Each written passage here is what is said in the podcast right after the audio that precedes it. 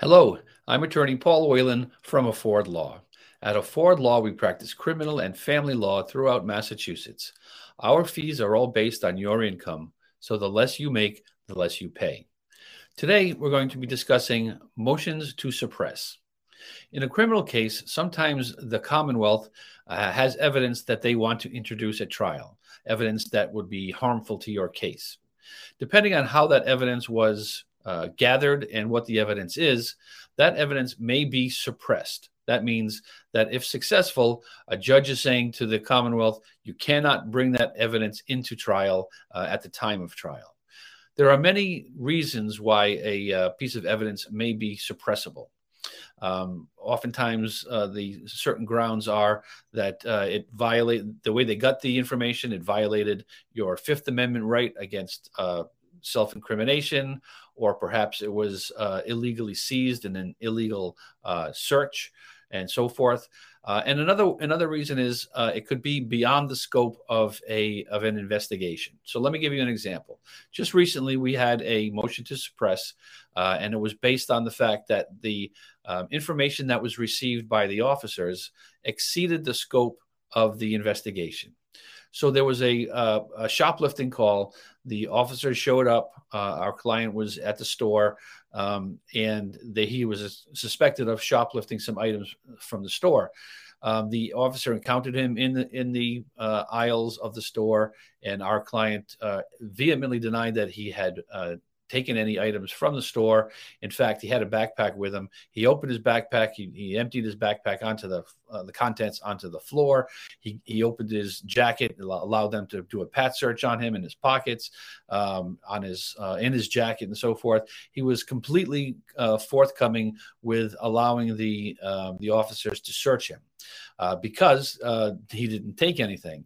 Uh, so there was nothing that was ever found from the store in his possession.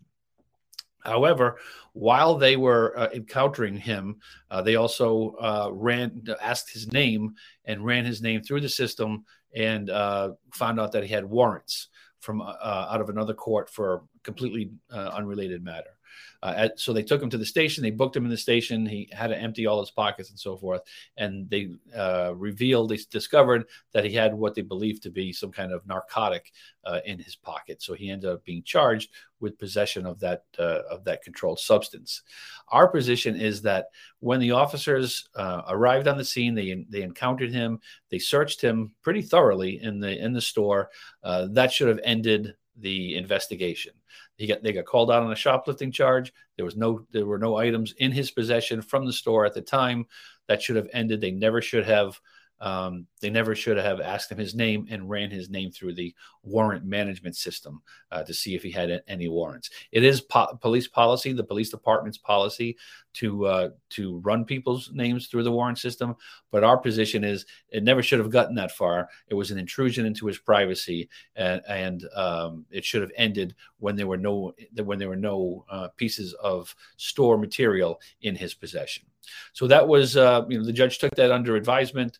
Uh, the judge will make a ruling on that over the next couple of weeks or so, and we'll find out if, uh, if in fact the uh, alleged narcotics that were found and statements that were made afterwards at the police station uh, can be suppressed. Obviously, if we can get those uh, statements and the the items themselves suppressed, that is, they cannot be brought into um, they cannot be mentioned at time of trial. The Commonwealth basically would have no case to go forward, and we would be looking to uh, to get the case dismissed.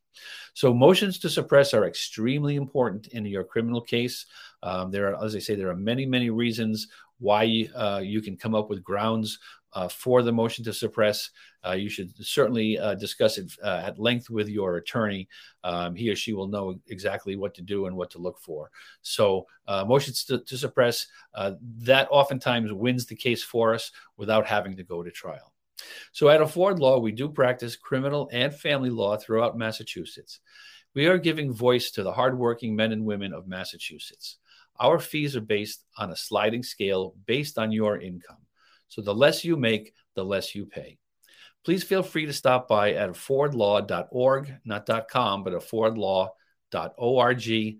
Uh, we have a lot of questions and answers to your questions there. Uh, feel free to book a free virtual appointment with me.